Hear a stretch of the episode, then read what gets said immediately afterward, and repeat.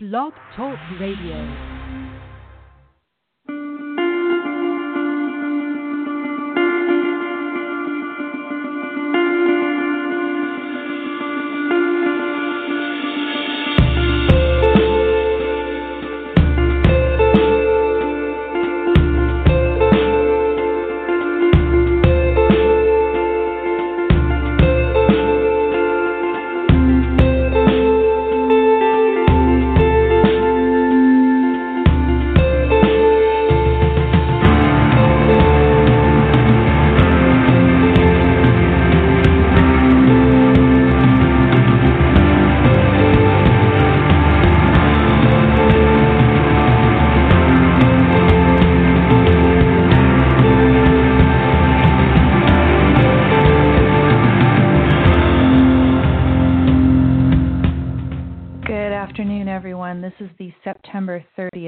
2016 edition of Don't Let It Go Unheard, and this is where we discuss news, politics, and culture from the perspective of Ayn Rand's philosophy.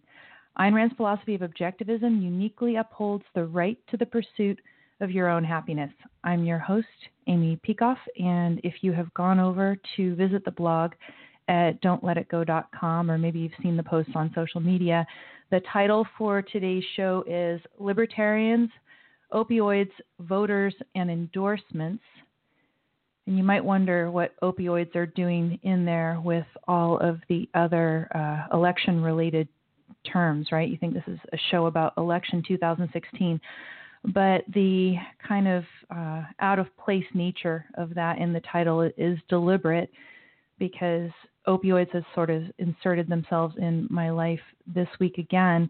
Um, those of you who are familiar with the show, if you've been listening to the show for a while, you know that I talked about opioids back in April when Prince died of an accidental opioid overdose. And I really didn't know a whole lot about it. I had some personal experience that I was sharing at the time, and of course, dismayed that we lost somebody who was so talented. Uh, this week, the problem hit a bit closer to home because a friend of a friend died of an accidental opioid overdose this past weekend. And this was a, uh, I think, 30 year old, I think that's how old she was, woman. And she was young, talented, attractive, could have been a model, intelligent, and could have had a whole life ahead of her and got messed up with these drugs. She had been troubled, but I think if she had not gotten tangled up with these drugs, she might have been able to pull through. Um, so it, it's quite sad. She has now, you know, missed out on a chance at life, uh, a great career, a relationship with a great guy, and um, all of it is gone. Somewhere across the world today, they're having a funeral for her, and it is quite tragic. So, um, the other thing that coincidentally this week I, f- I follow the FBI on Twitter, and um, it happens to be, according to the FBI, Prescription Opioid and Heroin Overdose Awareness Week, right? Government Awareness Week's kind of annoying. Uh, they did put out a documentary. FBI put out a documentary, and if you can get beyond the intro from Comey, I think it's a worthwhile documentary to watch. It doesn't tell the full story. I'm going to add a few things that I learned from a friend of mine who is a, a child psychologist in a minute. But the documentary is called Chasing the Dragon The Life of an Opiate, Opiate Addict. There's opioid and opiate. The two terms are used, I guess, somewhat interchangeably. Um, it, it's definitely worthwhile. It's people talking about their own experiences, the experiences of loved ones who have been addicted to these drugs. It talks about how so many people who start with opioids end up transitioning to heroin. And then, of course, the dangers of heroin abuse, some things that I didn't really know happened. Um, the way that the documentary is put together, you know, then at the end you end up hearing the stories, what happens to the people that they've interviewed during the course of making this documentary. So that's very effective as well. So I, I do recommend watching that. It's about 50 minutes or so. But keep in mind also that there are some things that although you learn it in you know the documentary. It's it's it's, it's an incomplete picture, and how is it incomplete? Well, one of the things that my friend told me, uh, the one who's this child psychologist, she said that a few years ago, FDA in the United States was instrumental in forcing the opioid producers, you know, the, the drug manufacturers, to change the formulation of the drugs because they didn't want people to be able to crush the pills and then smoke them or do whatever other things they do in order to deliver them in a way that gives them a, a better high, right? Because these are drugs that people build tolerances to and so then they take more and more and more. So when the FDA did this, made it harder to, you know, actually deliver the drugs quickly and in large quantity, then people started switching to heroin even more. In the FBI documentary, what they say is that the reason people shift to heroin is just because of the price, you know, that the prescription opioids are so expensive. In part, the uh, they became more expensive after the reformulation as well. So that's a, a whole other factor. But what we have here is a situation in which the government was trying to intervene in order to solve a problem, the problem being the abuse and addiction of these opioid prescription drugs. And what they ended up doing, of course, is making it worse, which is the case of so much government intervention. Uh, when people get onto heroin, you'll see this if you watch the documentary. And again, I, I was unaware of a lot of any of this. Some people say prudish or whatever. Um, with heroin, they cut it sometimes. The heroin that you buy out there, of course, it's all illegal. Um, you don't know what you're getting. They cut it with meat tenderizer. And if people inject meat tenderizer, then yeah, maybe you get the high if there's enough heroin in it or whatever. But they also would get these huge divots in their skin. So you see some of the people who are being interviewed on the documentary, and you see these huge divots in their arms and everything else. And I say plural divots, right? Because even though when they inject this, you know, and they see that this is the result and that this, this is what happens if they're going to continue to do this, they continue to do it because they're so addicted and they're searching for that high. It is, it's truly tragic. Um, what else? What else did did they miss out on? I mean, there's a number of kids now who are addicted to these. Uh, there's oh, then the other issue is this issue of prison, right? People are sent to prison for abuse of drugs like this these days. And in some other countries now, they are experimenting with the idea of whenever there's drug abuse, um, there is not any prison sentence. Uh, they, you know, the government interacts with addicts in a non judgmental way. But what the government does do in these countries, I believe Argentina is one, but I'm not sure, and you'd have to fact check that. Um, what they do instead is they force people into therapy if they discover a certain amount of drugs on them. And apparently, this idea of instead having them go into therapy versus going to prison has been so successful that there's very little problem with addiction in these countries. Now, what modality of therapy is actually successful versus not, and everything else is, is another story. But in our country, what do we have? We have the drugs are illegal. The government is throwing people in prison simply for being involved in drugs, and it's not effective. I mean, you can see, like I say, the stories of, of some of the people on the FBI's own documentary. Uh, we have for profit prisons, which tend to encourage the continuation of this you know regime where the drugs are illegal. Everybody says oh you know gary johnson's so crazy. But if we were to legalize the drugs and even you know i don't believe government necessarily should be in charge of therapy. You shouldn't you know force people to go into therapy and everything else. But that's apparently a lot more effective at curing the problem than forcing people into prison. So you know what do we have in our country? We have going to prison which apparently is not effective, probably makes the problem worse. And I'll talk about why in a second. And at the same time, then when they see there's that problem with all the addiction and the abuse, the FDA thinks that they're going to be so clever and get them to change the formulations, and that just shoot, you know, shoots Freudian slip. That just pushes people more quickly into heroin. So it's it is a mess. It's really tragic. And um, the the last thing I was going to tell you that I, I had learned from my friend was that they did a study on rats, and some of the initial studies that they would do on rats would be they'd offer um, you know water that's just water, and then they'd have the drug laced water with heroin or opioids or whatever, and the rats would consistently just you know drink the drug laced water until they died, right?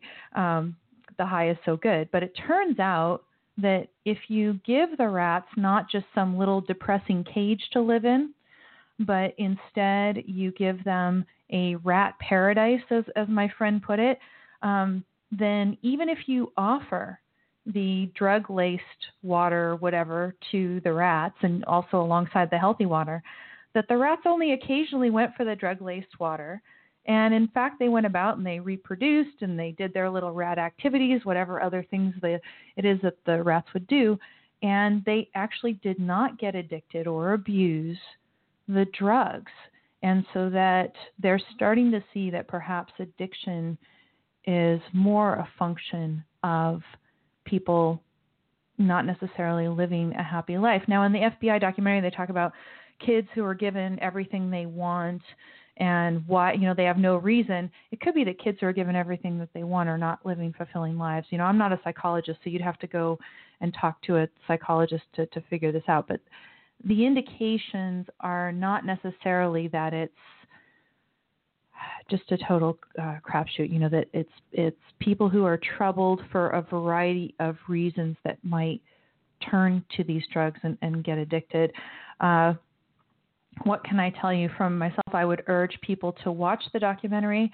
I would urge people to be very careful with these opioid drugs. I had talked about my own experience last year, uh, being you know pumped full of some of this opioid stuff uh, when I was in the hospital for my kidney surgery. And for me, I mean, my personal attitude towards drugs is probably way extreme the other way. I'll sit there and suffer in pain before I take some of these drugs. And that's not a great way to be either, right? Because, you know, if you sit there for hours and hours writhing in pain, this is unhealthy for you. So, good to have a nice balanced approach to this. You take these for what they are for, which is the pain that they uniquely can uh, alleviate. And then, you know, if you sense that you're starting to have any issue, get help really early. Uh, if you have a prescription for these, I would suggest, you know, not giving them to anybody else in, unless you know that that person is really just taking it for, uh, you know, a pain issue and not, you know, that they don't have any problems with it. But I think it's very hard to know what anybody else's uh, you know situation with with drugs is whether they have their use under control and everything else it's a very difficult judgment call to make so you know if you have your old bottles and stuff they tell you how to dispose of them properly and stuff there are proper ways to do that um, and and to make it so that if people dig through your trash that they're not going to get the drugs and and stuff too which you would want to prevent so that's my i guess what you would call a public service announcement for the week. And um, what do we got over here in the chat room? Yeah, people are saying how sorry they are to hear about this. Um, yeah, it's terrible what happened. Yeah. Um, Corey says, been there. Uh, Tim says, I'll take drugs for a paper cut. Yeah, it, I mean, everybody's got their own sort of approach to drugs. And you know, there's, there's people who think that there's a pill for everything, and then there's people like me. I had a mother who was an alcoholic, and I think that's probably the reason that I avoid it so much. Even though I've never myself even shown any close tendency to it. Um, Jay says, I laugh now, but we didn't have a medicine cabinet. We had a med- medicine closet. He says, I went the other way. I take nothing for anything. You know, it's, it's again, it's, most of the times I meet people at one extreme or the other.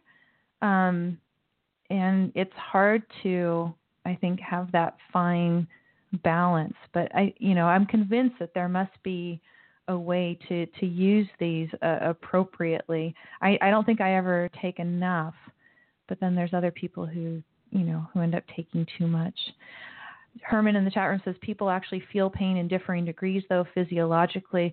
Yeah, it was interesting because I've got a fairly small build, so my surgeon has said, "Oh, well, you're tiny, so you're going to have a lot of pain." And the translation for him, which I should have known that he was going to do this, is he prescribed me a whole bunch of painkillers in the hospital.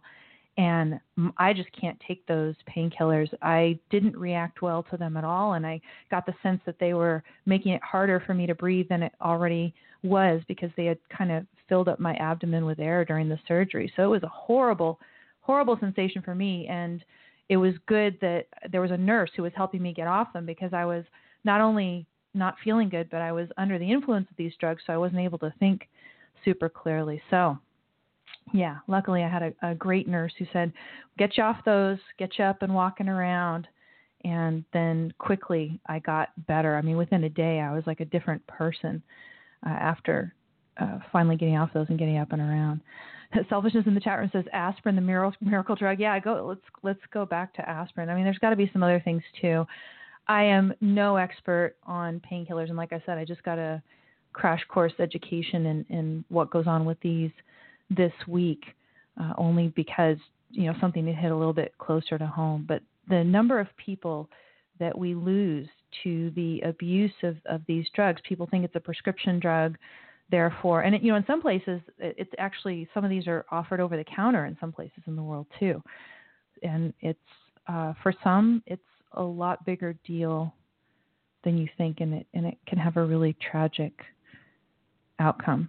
I do have a link over at don'tletitgo.com if you want to go back and revisit the Prince Earth Day and Reconsidering Hope. I don't think I had anything super valuable to say about opioids in that show. I, the hope stuff I I still really like, and I'll probably revisit that topic at some point. But okay, so that's out of order out of order because opioids was out of place in terms of what I would have wanted to discuss this week, but um, I, it was important, I think, to just kind of put that out there, and hopefully, if anything that I put out there can help one person, that's that is gratifying. So um, do spread the word if there's anybody you know that you know might be in danger of this, and just you know kind of tuck it away in the back of your mind for later as well. Okay, deep breath. Let's go on. We're going to talk about the whole debate that's going on right now about whether you should vote libertarian as a protest vote in this week's election. I did not live tweet the debate this week. I posted some live comments on the debate on Facebook, a little scattershot here and there. I was a bit distracted during the debate, but um, you know, you could see that the debate was fairly disastrous. There wasn't a whole lot of substance going on back and forth. I was convinced by one Facebook friend that a topic that I thought was completely worthless to bring up may may have actually been worthwhile to bring up. It was that whole birther episode with Trump and Trump's epistemology, you know, his method, if he has a method of gaining knowledge, which, you know, again has come under scrutiny this week, obviously that should be an issue in the debate, but so should Hillary's.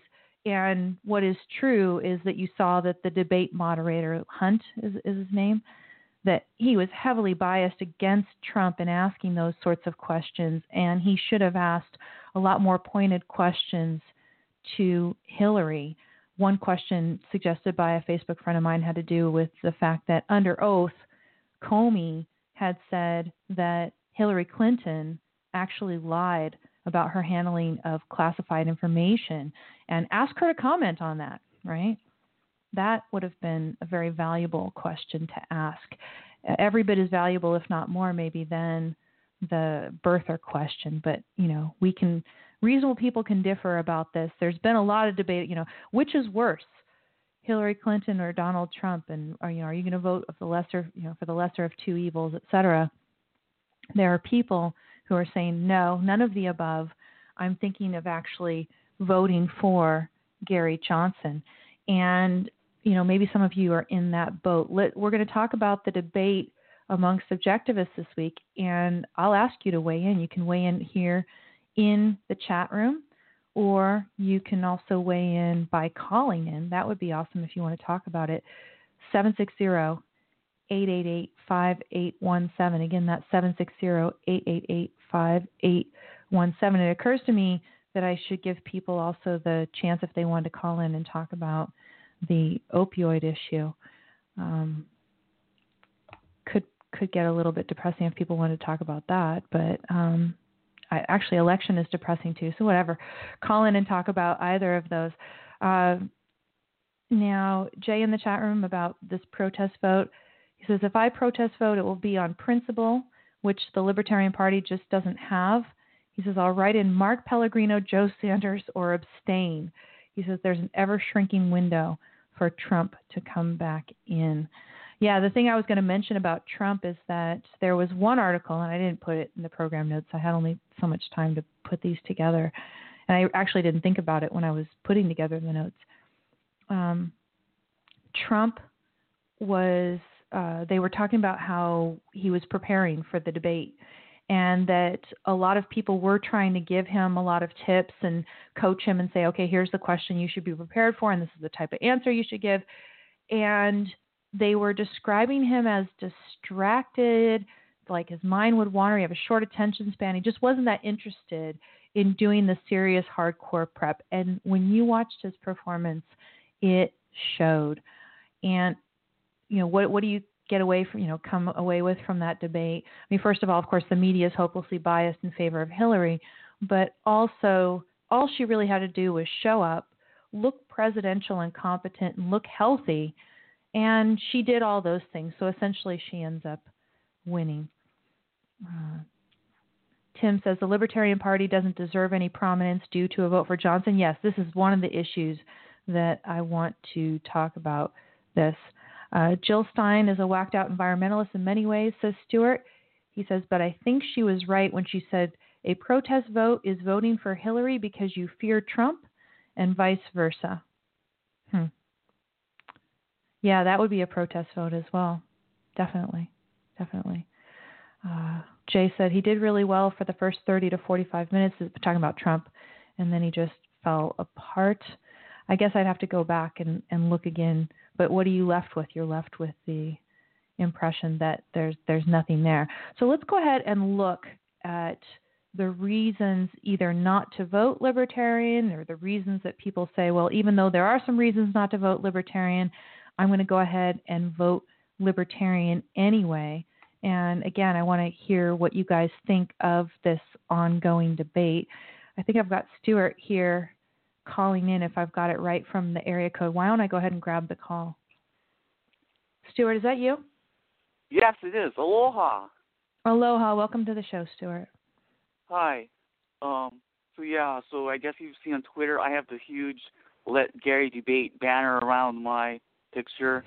So I, I don't agree with Gary on everything, but I am very much for him, and I understand that people think are worried that voting for Gary Johnson because he's running on the, on the Libertarian ticket might be sort of enabling or reinforcing the anarchist tendencies in the Libertarian Party. But my contention is that supporting Gary actually undermines the influence of the anarchists in the Libertarian Party.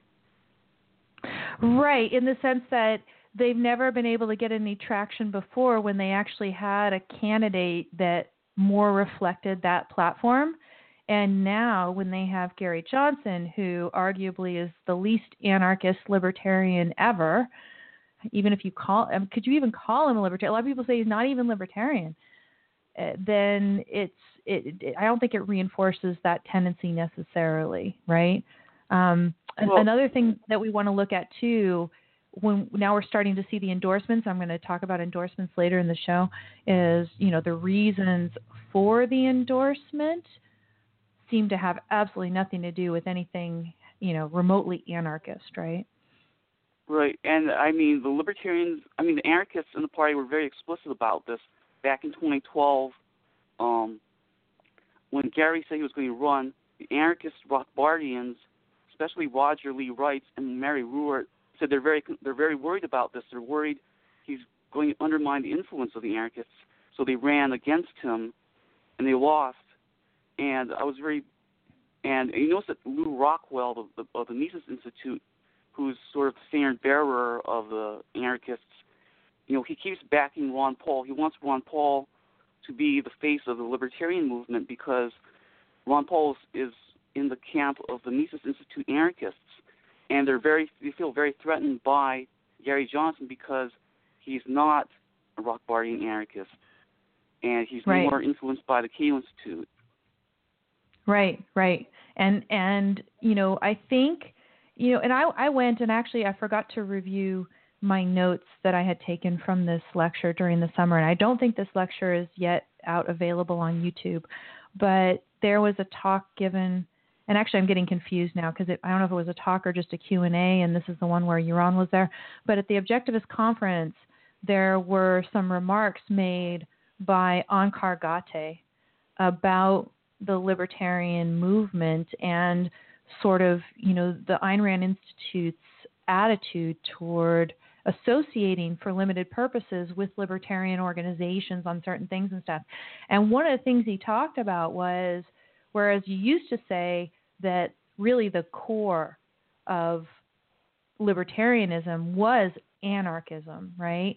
Not so much now that you know to to say for someone to say that they're a libertarian is you know more often not necessarily more often than not but you know substantially uh, a substantial amount of the time that they are not anarchists right they're they believe in limited government they're still unprincipled right? So that could that's a, a big problem.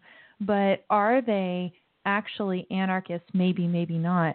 But let me let me ask you this question, Stuart. So, have you you've read Peter Schwartz's post on the HB letter that I linked to on the blog? Yes, and I also read um, you know his earlier essay, "Libertarianism: The Perversion of Liberty," including the longer version that was in Intellectual Activist. I ordered that and I read the whole thing. And I think it describes the movement from the 1970s and even the 1980s. But I think if Gary Johnson becomes the face of the libertarian movement, we can get away from that. Definitely, definitely. Um, now, in Peter Schwartz's recent post, which is the one that people have been talking about this week, it was posted on September 27th. He talks about the fact that the Libertarian Party as reflected through its platform, really does stand at root for anarchy still. And he gives some examples. Um, you know, so for example, on the libertarian platform, it says we oppose all laws at any level of government restricting, registering, or monitoring the ownership, manufacture, or transfer of firearms or ammunition. End quote. I actually didn't know that was in the libertarian platform. It's it's very strong, uh, stronger than I would have anticipated for them. But you know, it, it definitely does sound anarchist, and I would definitely disagree with this because I do think that there should be some restrictions, right? You know that that this idea that we need a you know a gun to use in self-defense as defined by law. Uh, that that yes, there are limits implied with that. So that's one part of the platform they say that you know shows you that it fundamentally they're still anarchist.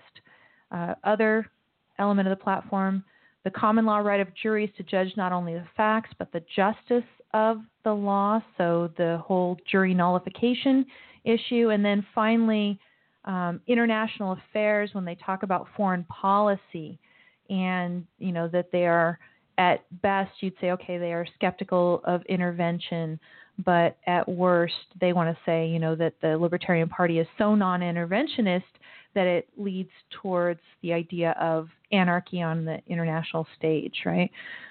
Um, what do you think of that? I mean, do you think that these platform planks are important enough for you to take from that that the Libertarian Party still stands for anarchy? Well, I mean, I think Gary Gary that can change because Gary and especially Bill Weld contradict that platform, especially with respect to they say people who have suffer from severe mental illnesses, you know, should have background checks. In fact, sometimes sometimes I I, I side with the, the the platform over Bill Weld sometimes, and um, I think that can be subject to change because a few years ago, they did uh, the Libertarian Party did, you know, at their convention they did say we have to reform the platform. They even almost got rid of the non-initiation of force principle, which is one of the few things I think they should should keep. So I think this is subject to change, and if we get more people like Gary in the party, you know, the the you know the, the worst parts can be changed. Now that I mean that is one separate issue, right? So so you would say that yes, maybe there is this kind of anarchist core to the Libertarian Party as demonstrated through its platform. Is is that the answer that I'm getting from you? So yes, maybe, well, but it could change under the leadership of a Gary Johnson, Bill Weld. It might not be the core anymore. The element is still there because the five um, leading candidates for the Libertarian Party, you know, nomination. There was Gary, there was Austin Petersen, and there was the famous entrepreneur John McAfee. Mm-hmm. And those are the three front runners. None of them were anarchists, and I was very right. pleased. I thought that improved. You know, that's a, a lot of progress. And the fourth and fifth one were Dr. Marc Feldman, who, you know, unfortunately he passed away not long after the nomination, and Darryl mm-hmm. Perry. And Marc Feldman and Darryl Perry were conventional Rothbardian anarchists. You know, okay. and Darryl Perry even wants a writing campaign. He's telling people to write in because Gary is so impure. So he wants people to write him in because he's the purest anarchist. So there's still that element, but I right. think their their influence is fading, and I think that's a good sign. Although I mean I have my own problems with the Milton Friedman type utilitarians from the Cato Institute and the Reason Foundation. I have my own disagreements with them too, but I think this is an improvement because I think there's a big difference between Gary and Ron Paul and the anarchists. Ron Paul and anarchists are very stubborn. You know, they have their own party line. They say you have to be against patents. Patents are evil. You know, all all military is evil and all that. And they're so you know, and they're so stubborn. You can't argue with them because you know from the outset they're right and you're wrong, and that's that. And I disagree with Gary and the Reason Foundation on many things, but I think they're more willing to argue. You know, Gary can change his mind. Um, yes. Back in 2012, he sounded, you know, he had a more conventional Rothbardian attitude on foreign policy, and he said, you know, don't criticize Islam or any of that. You know, but people talked to him about that, and last year he started saying, you know what, I am Sharia phobic. He said, yes. he said, I do, I am, I do think there's a problem. There is an effort to impose Sharia on the United States, and I'm against that. So he's, you know, he's shifted, so he can change his mind. Yeah, I mean, and, and again, if you're talking about the, you know, epistemic, you know, knowledge gathering methodology of a candidate being important, then watching, you know, someone like Gary Johnson be able to change his mind in the face of evidence is a wonderful thing. I don't think we would see that from either Trump or Hillary Clinton. So if you go based on epistemological method uh, and a bunch of other things, then you know you you've got him as the best candidate. I don't think anybody would disagree, right? I don't think any. I don't think Peter Schwartz at all would disagree. In fact, I think he said he says he's sympathetic with people who want to cast the vote for Johnson Weld as the protest vote. Um, let me see what he says here. I, I think I remember him saying that. Uh, you know, he's he's sympathetic with the idea that you, you know, want to vote for anybody but these two. Um, but he says no, there's no way that he can do it. Yeah, he says given the major ca- uh, party candidates, the major party candidates in this election, I'm sympathetic to the desire to cast some sort of protest vote. But then he is equating casting the protest vote for the Libertarian, uh, casting the vote for the Socialist Workers Party, uh, you know, because it opposes government bailouts of big business, or the Christian Liberty Party because it wants to end all government welfare programs, or something like that. So he's saying, don't vote for the Libertarian candidate. You are going to be, like you were saying earlier, Stuart, reinforcing the anarchist wing of the Libertarian Party by doing so. So, but so you know, the, the two questions. One is, is there this anarchist core to the Libertarian Party?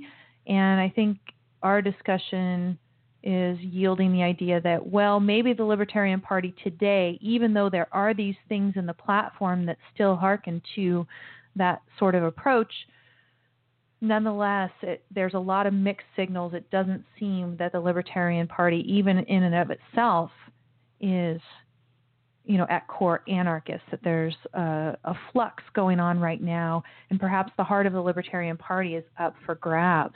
And, you know, certainly maybe you wouldn't take success of Johnson Weld candidacy as reinforcement for the anarchist wing of the Libertarian Party. You'd actually take it as a reinforcement for the limited government wing. The next question, though, to ask, and, and Stuart, if I keep you on and, and you want to talk about this a little, the next question is why would it be that simply voting for Johnson Weld should be seen as reinforcement for the Libertarian Party? Do you think that if people are casting a vote for Johnson Weld because they don't like either of the other two options, that suddenly that means that they're embracing the Libertarian Party and whatever we're going to say the is at the root of their platform? Um, well, I, I don't think that just voting for him necessarily means joining the party or anything, but I, I guess it, it, in a way, if people might, if other people, if people vote for Gary Johnson, they might say, hmm, I guess I'm going, I'm going to look at the rest of libertarianism and see what they have to say, and you know, and become fr- Facebook friends with lots of people from the Libertarian Party, and I guess the Libertarian Party can get influenced that way. But you know, I think that a lot of people in the party are not um, you know, the hardcore anarchist Rothbardians. You know, they're more like conservatives who are who they're sort of like conservatives, but they're tired of the whole, you know, religious right thing, and they're very especially concerned about this whole, you know, fear of Mexicans that seems to have taken over. So, so I, right. I'm not, so I'm not too worried about. Um, so even if people join the Libertarian Party, I don't, I'm not worried about them being brainwashed by the Rothbardian anarchists because the Rothbardian anarchist interpretation is they had their own club here and it was great even though they never won they were they were pure and now there's this hostile takeover you know Gary Johnson is like this corporate raider he's like you know he's like T. Boone Pickens or Carl Icahn being this corporate raider this interloper coming in and taking over and imposing his non anarchy on them and I think it's, their interpretation it's, it's is so correct. funny to you know to think of Gary Johnson as engaging in a quote hostile takeover of anything. You know, he's just so mild and nice, and if anything, you want him to get a little bit more uh, oomph to to his delivery of anything, right? You just want him to, um, you know, he's obviously a very tenacious person. He's got to be a strong person to have done so much of what he's done in his life. But he just comes across as, as so mild and congenial, and the you know the idea that they're trying to paint him as some sort of you know it's some sort of like hostile corporate takeover or something. It's it's it's kind of laughable actually. Well, um, well, they seem as a proxy. They seem as a proxy for that because there's this culture clash where you know the Mises Institute is located in, in Auburn, Alabama, and they're they're very and you know they they like to say Abraham Lincoln was the villain of the Civil War and the Confederates mm. were the had the moral high ground and all that. And they they think that the Cato they don't like the DC think tanks. They call them the Beltway Libertarians or the Kochtopus, you know, controlled by the Koch brothers. So they they don't like the Reason Foundation or the Competitive Enterprise Institute or the Cato Institute. You know, they see them as corporate sellouts, sellouts to globalization, sellouts to the WTO. You know, they they think they're so cosmopolitan and everything, and right. they, they want to be respectable and not anarchist. Yeah, because they they actually believe that government is a necessary good, as opposed to you know at best a necessary evil, but actually an unnecessary evil in the eyes of the anarchists. I'm actually going to end up tackling this issue of anarchy and the arguments for it head on in the seminar that I'm going to be teaching in the spring called Libertarian Theories of the Law. So that's going to be interesting for me to take a deep dive into that stuff because I have not taken a very deep dive into any of that before. So I'll be interested. But let's oh, so oh, let's, let's go. I'm sorry. I, oh, I'm sorry. Uh, I apologize. Um, is it okay if I advertise something for you? okay. So um, I wrote an essay on my blog called "Violence Cannot Be Privatized."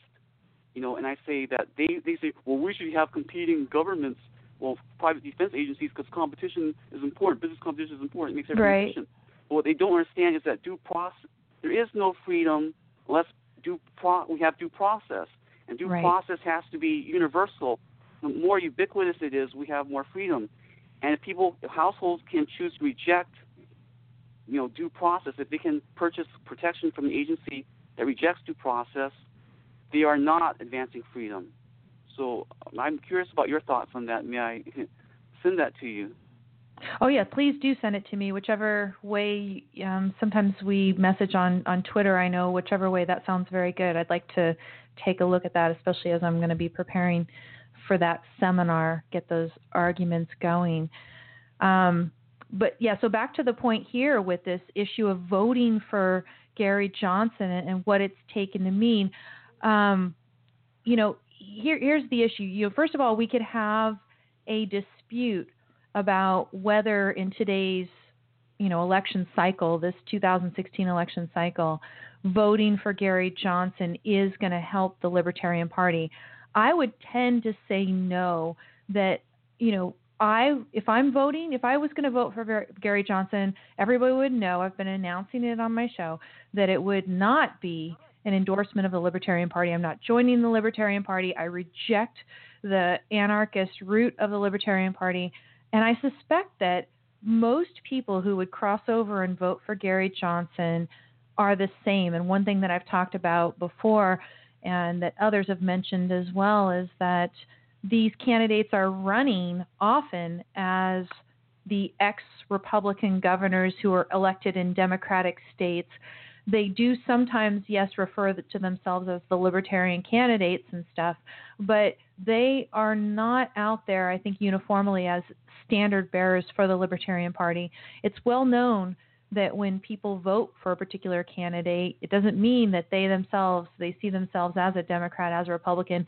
In fact, we've seen an Arizona paper endorse Hillary Clinton this week. We know that they're not doing it because they've suddenly become Democrats, right? So I would think that particularly this year and in the context of these horrible, unethical candidates that we're presented with from the two leading parties, that nobody in their right mind should take a vote for Gary Johnson and Bill Weld as support for anything the Libertarian Party necessarily generally is going for, but particularly not the anarchist, right? These two guys are not anarchists. They're far from it. And in fact, a lot of the complaints have been on, you know, issues like you were saying. That's really unfortunate that they remove from the platform the non initiation of force principle. That's what you said, Stuart? Well, I'm not sure, but that they, they were debating about that. Okay. If it's still there, it almost got removed.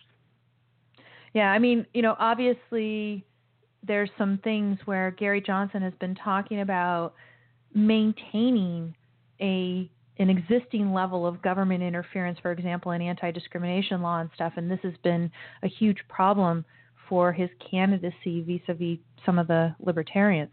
So he's the farthest from it. So I just I do not see that anybody, if you ask them, oh, you know, does this person's vote for Gary Johnson mean that they endorse the platform and the ideology of the Libertarian Party, I think almost everybody would this year particularly would say no.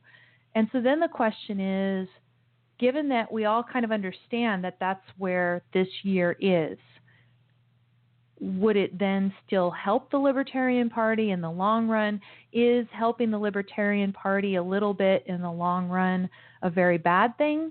What would it amount to? These are the kind of questions that people are answering. But what I, what I see with Schwartz is, you know, okay, you've got at the root of the Libertarian Party this anarchist ideology. It's maybe still there, not completely eradicated. You know, the difference that makes the difference between the Libertarian Party and the other parties is that there is sort of this ideological root of anarchy. And if you vote for Johnson Weld, you're going to be in some way reinforcing that. But I don't see that the argument goes through in a contextless way. I think that you do really need to look at the context.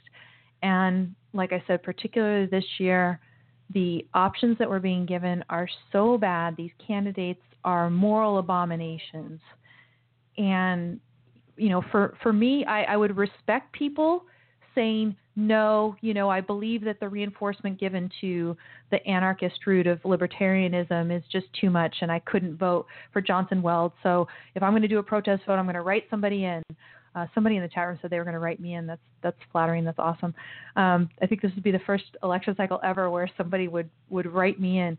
Um, maybe I should write myself in just for I don't know whatever. I don't know, but you know I with either voting for Johnson Weld. These guys are actually qualified to do this job. I certainly want to see them in the debates. It's really interesting to me and kind of exciting to me that you've got major newspapers across the country endorsing these guys. Um, it's it's a very different election cycle, and one thing I want to look at in a minute is the the reasons for the endorsement. But uh, Stuart, I was going to throw it back to you and see if you want to say anything more about this debate and this issue before I go on.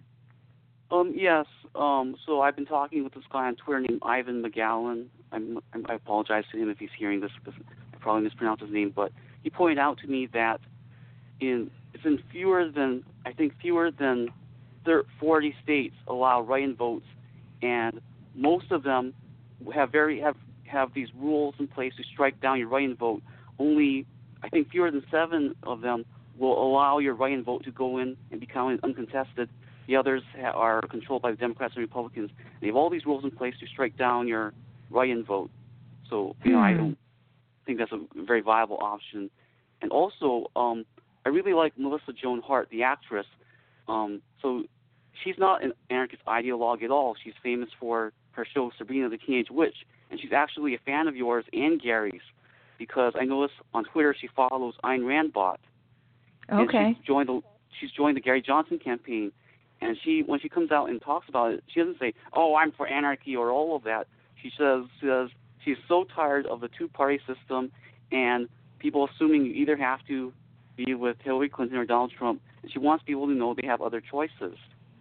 So I excellent. I, my my thinking is is if non-anarchists succeed in this hostile takeover of, of the Libertarian Party, I don't mind supporting the Libertarian Party. Right, right. And and that's the thing. I mean, you know, what is it going to do for the long run education campaign that we need to do in order to, to save the country? Clearly, the Libertarian Party doesn't have the proper philosophical foundation for the correct form of government. That's the conflict here. But at this point in time during this election, it could still be the the right decision to to vote libertarian. So um, thanks, Stuart, for calling in. What I want to do is I'm going to go ahead and, and go into uh, Chip Joyce's post on this issue in, in a second here. Feel free to hang on and then and yeah, if at a certain point you want to jump back in later, just let me know there in the chat room. I've got a couple other calls as well that I might take. So thanks, thanks again, Stuart. Um, okay, let me run over to just finish off what Peter Schwartz had said that would be his, you know, the time that he would go ahead and vote Libertarian. Because he doesn't say he would never vote Libertarian, but he wants to have an explicit disavowal of anarchism in the Libertarian platform before he would do it. He said he would consider voting for a Libertarian candidate all that is needed is for the party to issue a statement along the following lines quote, We disavow our past ties to and tolerance of anarchism. We hereby proclaim our repudiation of anarchism because it contradicts the principle of individual rights. We now regard government not as a necessary evil, but as a necessary good, so long as it restricts itself to its proper function of defending its citizens against all threats of force, domestic or foreign. End quote. And he says, Until and unless that happens, my vote will go elsewhere. And then the debate about, you know, about this whole issue is whether that's the right approach. Do you say, unless and until you see an explicit rejection of anarchism in the libertarian platform, that you wouldn't go there? The alternative point of view is presented pretty uh, eloquently here by Chip Joyce. He's a Facebook friend of mine, and he's put the statement out there publicly, so I went ahead and linked to it in the blog at don'tletitgo.com. It's a Facebook post, so if you have to at least probably be on Facebook to see it, but it's available publicly, so anybody can go ahead and take a look at it. He calls it my loser presidential candidate, and he says, you know, how is it that I'm going to be voting for someone that I disagree with? I don't like his party, the platform, and I know he's going to lose. Why would I do this? He says, because I think Hillary and Trump are dishonest, vicious, contemptible, and dangerous people. He says, I am terrified of people who only admit to half of that truth and approve of one of these candidates. I am suspicious of their motives. I wonder if they really want the dishonesty, corruption, curtailment of freedom, and destruction their candidate will deliver. He says, voting for one versus the other as a desperate attempt to stop whomever you think is less evil and dangerous is slightly understandable. He says, though I would never cast a vote for an evil person, normally I would abstain in such a situation. Abstaining for a reason is as meaningful as voting. He says there are good arguments to never support the Libertarian Party. They are lenient of anarchism and isolationism, for example. And, you know, those are the things that short-sighted. He says, but that does not matter to me, not this election cycle. Here's why. So he's saying that there is a context that's going on here that is unique, and you should change your mind about this. He says the party platform, the party and platform don't matter. He says Johnson Weld are not of the party, but moderate outsiders and misfits to the party. And that's a lot of what I was just talking about with Stuart. Uh, Joyce says a fantasy victory would not advance the Libertarian Party's principles. It might even be the mainstreaming of their party, much to the chagrin of their ideologues. And that's kind of what I was saying there too. You know, what would you take this as a sign of? That everyone's embracing liber excuse me, anarchy? No, people are not embracing anarchy. And, you know, it shows you that once you have a pair of candidates who have government experience and they have respect for the proper role of government, the necessary role of government, and if those people are winning for the first time as a libertarian candidate, it's uh, not necessarily going to help. And I and I think it's not just a win. He says a fantasy victory would not advance the principles. I think also a good showing, short of a fantasy victory, a better showing than they've ever had in an election would not advance the anarchist principles of the Libertarian Party anyway. There's a good chance of that. Why? Because everybody, I think, understands why a lot of voters are considering voting for Johnson Weld this election, and they know that it's not because we love anarchy. We don't. We want people who truly believe in limited government and who aren't corrupt and who aren't dishonest. Uh, number two, for Joyce. He says the vast majority of sympathetic voters for Johnson's campaign are not supportive of the Libertarian Party, but are voting for the basic position of limited government and liberalism. He says they realize both. I'm skipping a little. They realize both parties are not supportive of what used to be mainstream politics in this country. He says the message is one of the parties better represent us better, or we shall find an alternative. You hear that? So he says the message that would be sent is not we embrace the Libertarian Party, but these other parties are not representing us at all, and we are willing to find an alternative.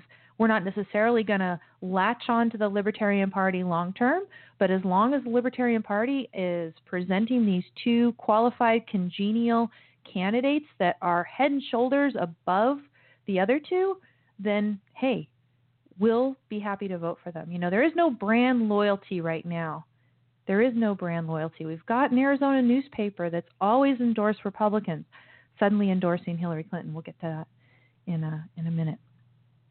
Third, says Joyce, young voters are repelled by the insidious political parties and their candidates. He says they were lured to Bernie because of idealism. And he says, you know, what you get with Bernie is more cronyism and corruption. It's the opposite. He says they were foolish, but he says don't throw out the baby with the bathwater. In their very flawed and inadequate way, to young voters in particular, Johnson and Weld are giving a voice to an alternative idealism of limited government. He says the last thing we should want is to extinguish this weak and tiny spark. We need it to feed the flame. So, his position is that you can first of all, not take, you know, you don't have to take any vote for Johnson Weld or any success that Johnson Weld has as endorsement of anarchism.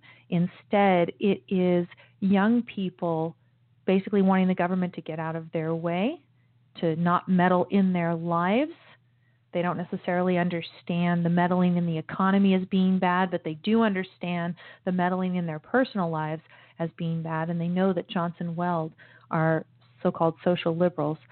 So, you know, he thinks that whatever you're going to get in terms of a spark of reinforcement for the pro freedom movement that we can help to steer it in the right direction with education, that it's not going to be a step back in our educational mission because you're suddenly going towards anarchism. How does Joyce conclude? He says, We are entering dark times. The next president will be a disaster. He says, I think it is no exaggeration to say we are witnessing the fast destruction of the Republic and freedom. I personally will not vote for my destroyer, and I think both Hillary and Trump are destroyers. Abstaining is perfectly valid, but I think the non libertarian libertarian ticket is a safe and constructive protest vote.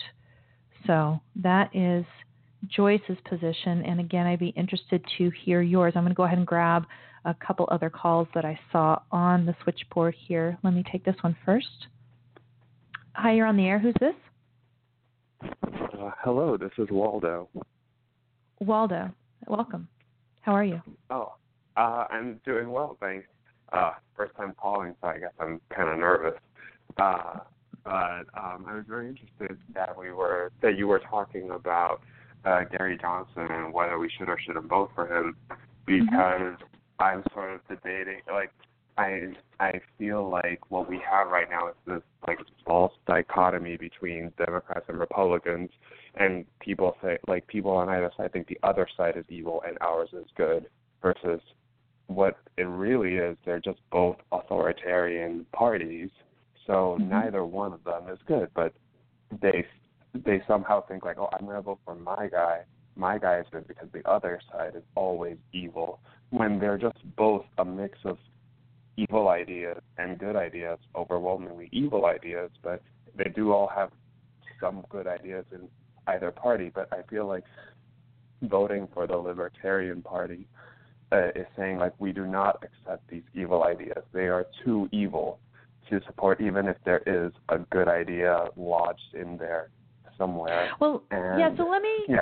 let me let me play a little devil's advocate with you, and not necessarily devil's advocate. You know, it's just a matter of expression. But you know, I, I can I can be sympathetic in a way with with Schwartz's argument, right? Because you could say, look, and and this is the way that Johnson and Weld, you know, they they present themselves. They say, look, we've basically got the best of the good ideas of both parties in our platform, right?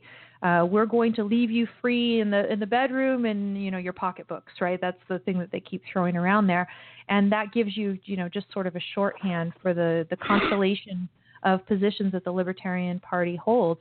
But so then what Schwartz would come back and say is he'd say, okay, yeah, there's everyone is excited. There's all these attractive positions that these libertarian candidates stand for.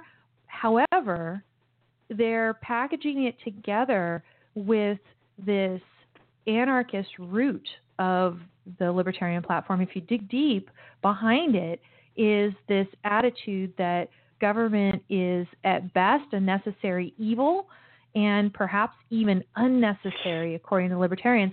So, you know, it's it's dangerous.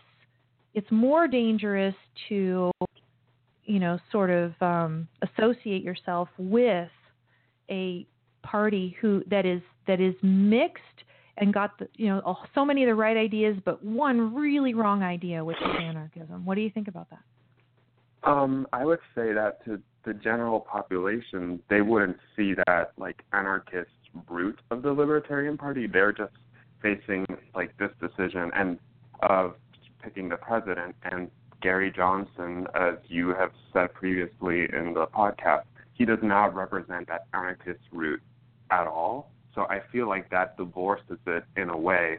And I and what I feel like is that these two parties are beyond recovery. They are lost in there's no way that any good idea in them can be grabbed and like somehow use it to destroy all the bad ideas in these parties. So, whether it's like in the Democrat par- Party, you have uh, sort of like sexual liberty, uh, freedom of choice, but then uh, there's like government intervention in everywhere else in in your life versus the Republican side has um, uh, you have absolutely no sexual freedom, no freedom of religion, and but somehow the economy is free, or they pretend that it is. Um, yeah, it's it, a lot of it is pretense for both of the parties in both of the realms that you've been talking about lately, right? Right. So it's a pretense, and they they can't escape it. There's no way that someone who is good and believes in freedom can enter the party and somehow flip the switch on all the bad ideas and only leave the good ones on. So I feel like the Libertarian Party is the closest thing that you that people can align themselves with and transform it into something different that is a viable alternative to these two other authoritarian parties. And and like you would agree. One bad idea. That they have to switch yeah, well, it, you know, one. yeah, it, but but you know, it's it's the it's the bad idea that Schwartz argues, and I think effectively that is at the root. You know, it's it's kind of the fundamental, or it has been the fundamental. I mean, there's two things that you would see that are bad at the Libertarian Party, which is that they're either unprincipled defenders of so-called liberty, which is a foggy term for them, or you know, they're for anarchy as the only way to protect individual rights, and and both of those things are, are dangerous for their own reasons. Would you agree, though, Waldo, that you know, again, the voting for a candidate is not at all an endorsement of a party or its ideas, and that everybody would understand that, particularly this year? Um, I agree. I agree with that because I feel like a lot of people are voting against candidates. So it's almost like they are saying that it's not like I'm voting for that that party. I'm voting against that particular candidate sort of uh, situation. Like I've heard that from so many people. And but I feel like this is the moment. Like I feel like the whole system of the two-party system is set up in a way to not allow for another alternative to happen and Mhm. they both collude with each other to make it so like the debates are the debate is actually the, these presidential debates are are the committee is Democrats and Republicans. Like they, they're obviously make it as hard as possible to allow any alternative to show up and actually speak their mind and, and show people like, oh, you don't have a, to pick between A and B. You can pick A, B, or C. Um, and I think this is the chance that we have. Like the Libertarian Party is the only party that is like it's, it'd be so hard to create a new party from scratch to stand up to these other two parties. I think that the Libertarian one is the party that can be molded into a viable alternative once people see like these are our two horrible choices, like we have to create an alternative. Yeah, I mean, it, at least at least it's early enough. It's it's early enough that people could explore that. You know, could you work within the Libertarian Party to get it, for example, to issue a statement along the lines of of what Schwartz says? Now, when I was just talking with Stuart, he made it very clear he's out there publicly endorsing Gary Johnson. I assume he plans to vote for Gary Johnson, of course, himself, and he's starting to perhaps convince me. But what about you? So you're going to vote for Johnson, you think? Right. I mean, so there's no chance for me to vote for either Trump or Hillary unless some Right. catastrophe happens. So I understand. So give me an example. give me give me an example that would make you vote for one versus the other, and which one would it be and stuff. Um, Give me give me the there scenario. would, uh, like the catastrophe would be something like there is a horrible uh, Islamic terrorist attack wherein a building gets blown up and falls down or something horrible. I mean, what about all this stuff And that just went on in New Jersey and New York and the malls and you know? But people can easily ignore these things. I mean, it's horrible, but they Still, but you you don't you don't ignore them. You don't ignore them, right? You you know that the writing is on the wall out there. And in fact, I can't remember. I think it was it was maybe Jeh Johnson recently some statement about you know there's going to be a what is it like a diaspora of you know hostile Muslims immigrating here. I can't remember what it was, but it's like it's just a fact of life that more of this is going to happen, and our government is just trying to prepare us to sit by and accept the fact that they are not defending us. Um, well, like I well, I would say with is if something like because Trump says like, oh, no, we're not going to allow any Muslims into the country, but then he like will backtrack on that or it's unclear. He's exactly. never clear with whatever he means. So that's why I mean like it would have to take something really catastrophic like that where it's like he would then have to he would have to stand by what he just said about not letting Muslims into the country. I mean, think, think about this. Think about this, though, right? Think about this. Think about this. So, uh, you know, the way the way that I am hearing the calculation running in your mind is this horrible tragedy. You know, I don't even want to say tragedy. Tragedy is what I reserve to the stuff that I was talking about in the beginning with the uh, the woman who who lost her life to drugs. Um, you know, an atrocity committed, so horrible atrocity is committed, and then you say, okay, there's a small chance that Trump is going to make good on this kind of woozy promise that he's made to keep out all the dangerous Muslim terrorists, right? Good, but think about this. Johnson has also explicitly promised to do background checks, and he has talked about the fact that one of the first things that he would do as president is call a meeting with the FBI and find out what happened, for example, with the Orlando shooter, right?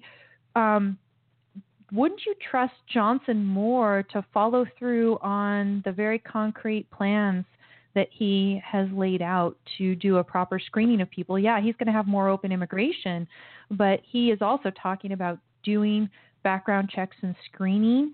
And he's a person who's open to argument and seems to have a decent head on his shoulders. Wouldn't you trust him to handle the problem more than Trump?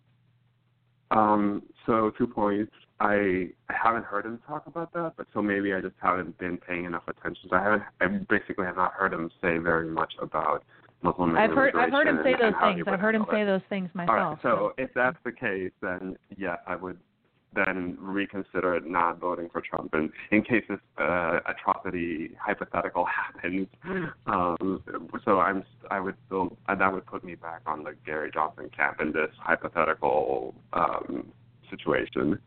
Um, so, I mean, you're you're still yeah. gonna you're still gonna have a Ted Cruz in the Senate who this week I didn't stick it in the program notes, but Cruz was out there exposing the so-called screening process that's currently being used when they're bringing refugees in the country and how pathetic it is. They essentially take these people's own word as to whether they're a threat to us. Right, and you know that's just not but I'm all for a type of open immigration system when everything is checked and uh, verified and making sure that you know these people are not dangerous and they do not right. hold ill will towards the country. Uh, yep. and so and and yeah, Johnson is promising to do that, and someone like Ted Cruz would help to hold accountable who you know whomever is elected. Uh, anything well, else, Waldo, and, before I go? Oh, go yeah, ahead. The, go the ahead. most important thing that I think about voting for Gary Johnson is because, like, okay, if a lot of people say they would want to do a protest vote or something like that, effect, but like writing uh, someone, some random person's name that they like into it will not register. I think as a protest vote. Like, you need to write in a a candidate like I would never vote for Jill Stein, but someone like her or Gary Johnson because then you would see the number, like that percentage number, and that would clearly send a bigger message. If you're trying to send a message, that would send yeah. I mean, if, if if we started like, a big you're movement, opposed.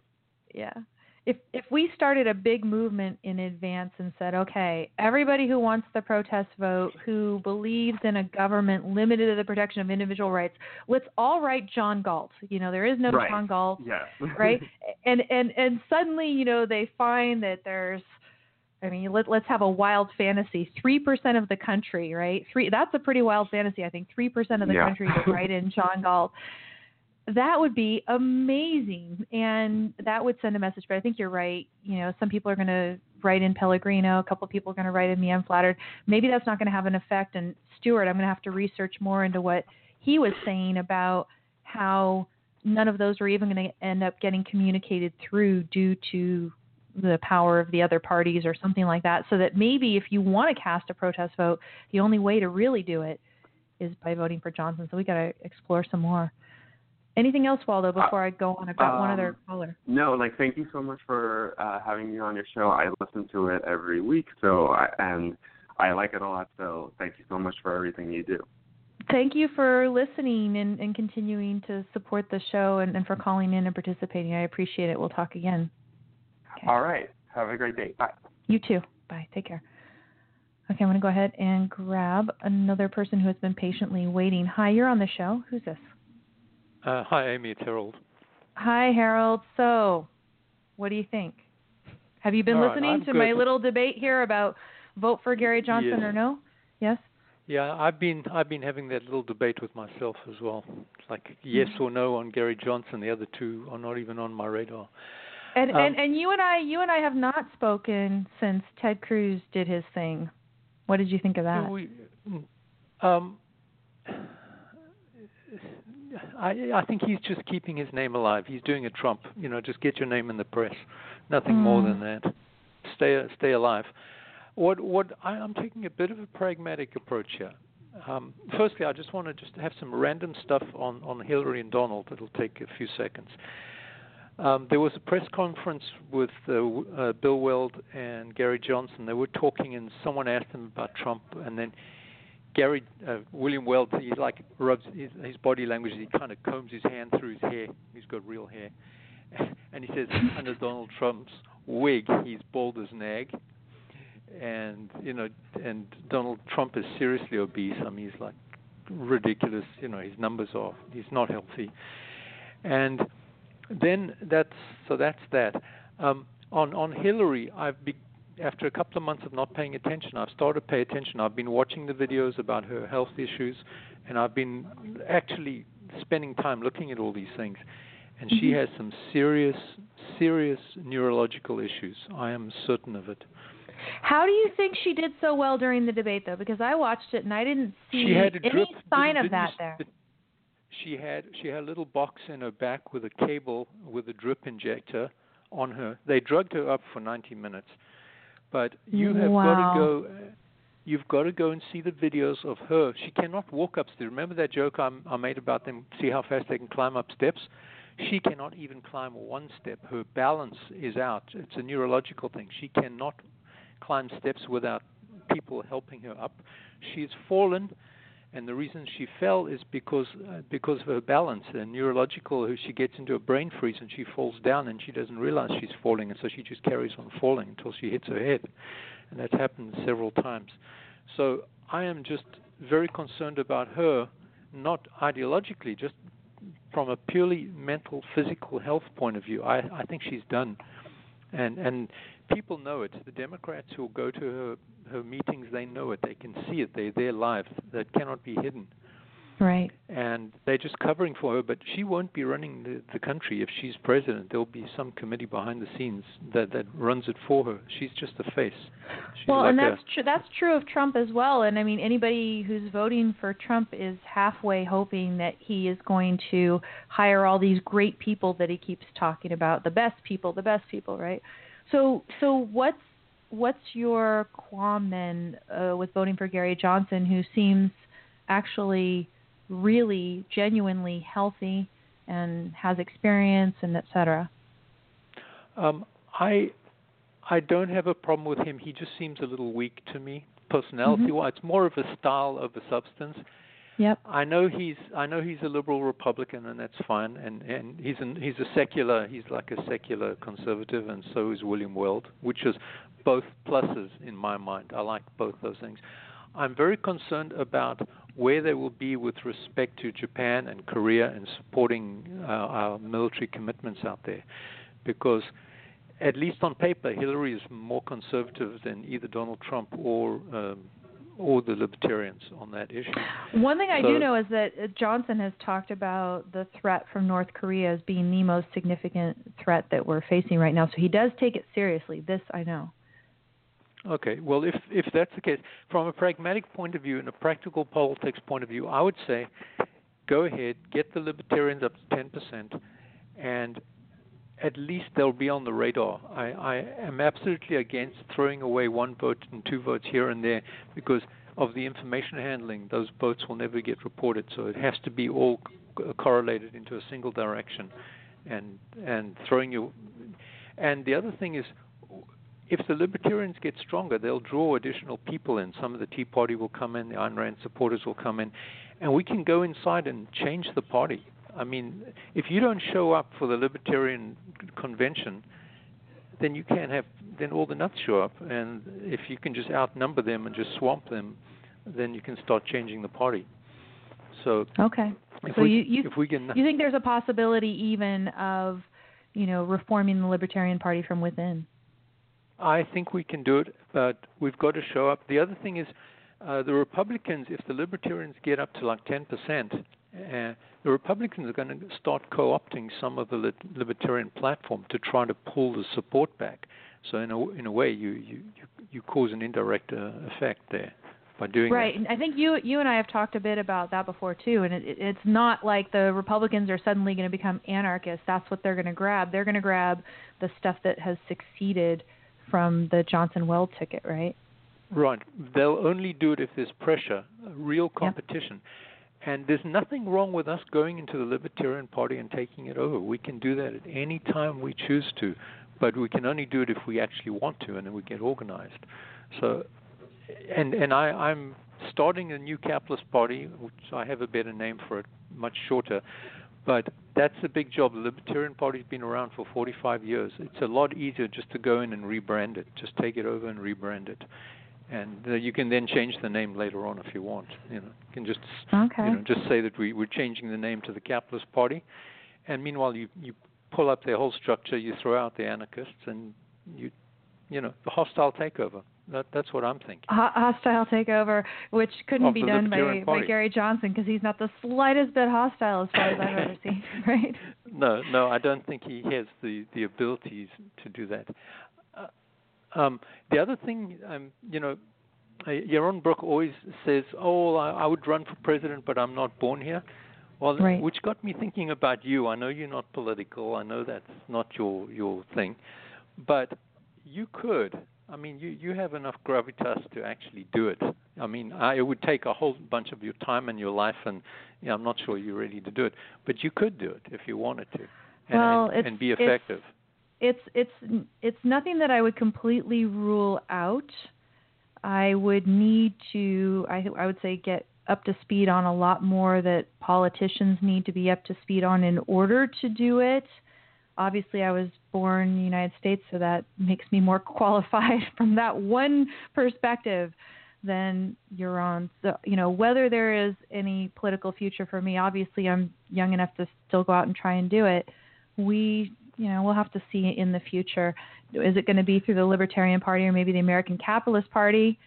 Maybe the American Capitalist Party eventually get folded into and become the root of the Libertarian Party. This is a fantasy for the future, right? There's a lot oh, of ways to go. Yeah. So so you're um so you you're thinking yes, vote for Gary Johnson, get up to 10%. That there are positive directions to go from there. That we would not be reinforcing anarchy by doing so well, you're going to pull the Tea Party people in. They're going to start coming, and they're going to just show up. You, you know, they they're quiet, they're silent, but they're there, and they're going to start showing up. But we have to have an explicit message that this is not a right-wing religious thing. If if you are, right. then go back to the Republican Party. You want a church? That's the Republican Party. You know, they they're they're in service every day. You know, you can go pray there every day. Exactly. Well, thank you, Harold, for calling. I'm going to go ahead and do my last minute run through of all the program notes that I haven't gotten to because I've talked with all you lovely people, but uh, I do appreciate your call. Okay, he went ahead and hung up before I could even click the little button. He knows the drill. Okay, so let me go back over to the blog at don'tletitgo.com. Again, don'tletitgo.com is the place where you would subscribe if you want to follow and keep up with news on the show which, as I said, there's exciting stuff coming about moving to terrestrial radio, perhaps switching the schedule within the next couple weeks. So go to don'tletitgo.com and subscribe. But right now, go to don'tletitgo.com because you can see the rest of the program notes that I have. I do have Gary Johnson's a link to his own op-ed at New York Times. Take a deep deep breath voters. He says there is a third way. And when you read him there, yes, he does say, I'm the head of the Libertarian Party or the head of the ticket for the Libertarian Party. But when he's talking about the substantive issues, he doesn't sound anything like a crazy anarchist, not at all. Um, so do check that out.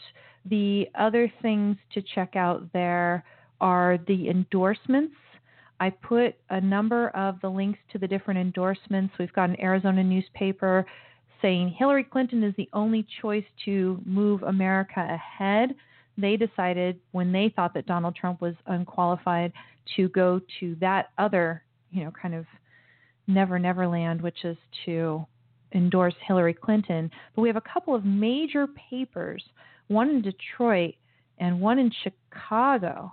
Chicago, Chicago Tribune even is now uh, endorsing Gary Johnson, the Libertarian for president. But if you read them, and I looked over both of those endorsements, if you read them, they are not endorsing them, quote, as libertarians. Uh, they say, no, what we've got to do is we have to rebuke the Republican and the Democrat parties, and they talk about why you can't vote for either of those two. And then they say, uh, let me go down to where they have their endorsement. Um, so we say we turn to candidates we can recommend. One party, this is quoting from Chicago Tribune's endorsement, they say one party has two moderate Republicans, right? Two moderate Republicans, veteran governors who successfully led Democratic states atop its ticket. Libertarians Gary Johnson of New Mexico and running mate William Weld of Massachusetts are agile, practical, and unlike the major party candidates, experienced at managing governments.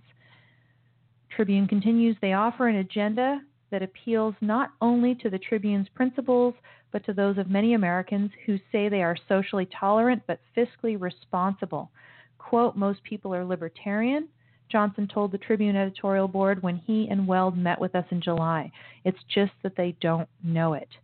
And then the Tribune goes on to say theirs is small l libertarianism, built on individual freedom and convinced that at both ends of Pennsylvania Avenue, official Washington is clumsy, expensive, and demonstrably unable to solve this nation's problems. This is not an assertion of anarchy by the Tribune, by the way. It says they speak of reunifying an America now balkanized into two identity and economic groups and of avoiding their opponents' bullying behavior and sanctimonious lectures. Johnson and Weld are even keeled, provided they aren't discussing the injustice of trapping young black children in this nation's worst performing schools. On that and other galling injustices, they're animated. See, that's perfect. You know, that they are animated about the worst injustices. They say we reject the cliche that a citizen who chooses a principled third party candidate is squandering his or her vote Look at the number of fed up Americans telling pollsters they clamor for alternatives to Trump and Clinton.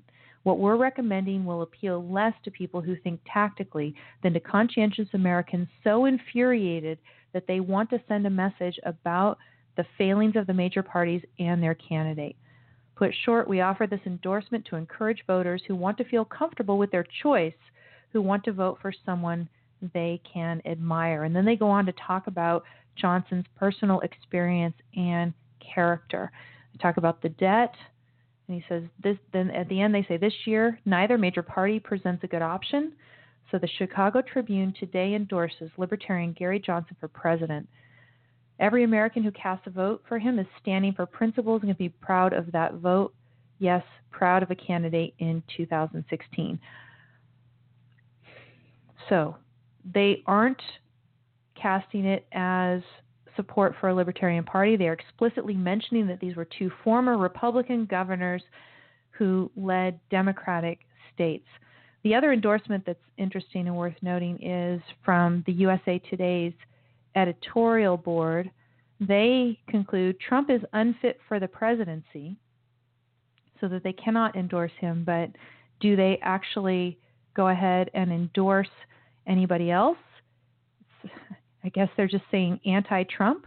Does that mean you're going to go pro Johnson or pro Hillary. Let me see. What do they say about uh, Trump here? He's erratic, ill equipped to be commander in chief, traffics in prejudice, checkered business career, isn't leveling with the American people, speaks reckless, recklessly. He is coarsened the national dialogue. Here, here. He's a serial liar. And they say, nor does this editorial represent unqualified support for Hillary Clinton. She has her own flaws. They do not have a consensus for a Clinton endorsement. So, where does it leave us? The bottom line advice is stay true to your convictions. That might mean a vote for Clinton, the most plausible alternative, or it might mean a third party candidate or a write in, or focus on down ballot ballot candidates. They're saying go ahead and abstain. Whatever you do, resist the siren song of a dangerous demagogue. By all means, vote, just not for Trump the most interesting endorsement season ever, probably, but there's people who have a historical perspective on this stuff that might be able to comment better. But, you know, when you have learned about some of these endorsements, it's unprecedented, for example, for the Arizona paper, it's Arizona Central, to endorse a Democrat, and also, I think, unprecedented for those other two papers, papers to not endorse the Republican. So these are big things. The other part of the show title was about voters, right? So I've got voters included there in my little acronym title. And the thing I wanted you to know about that is we have people who are not qualified to vote voting.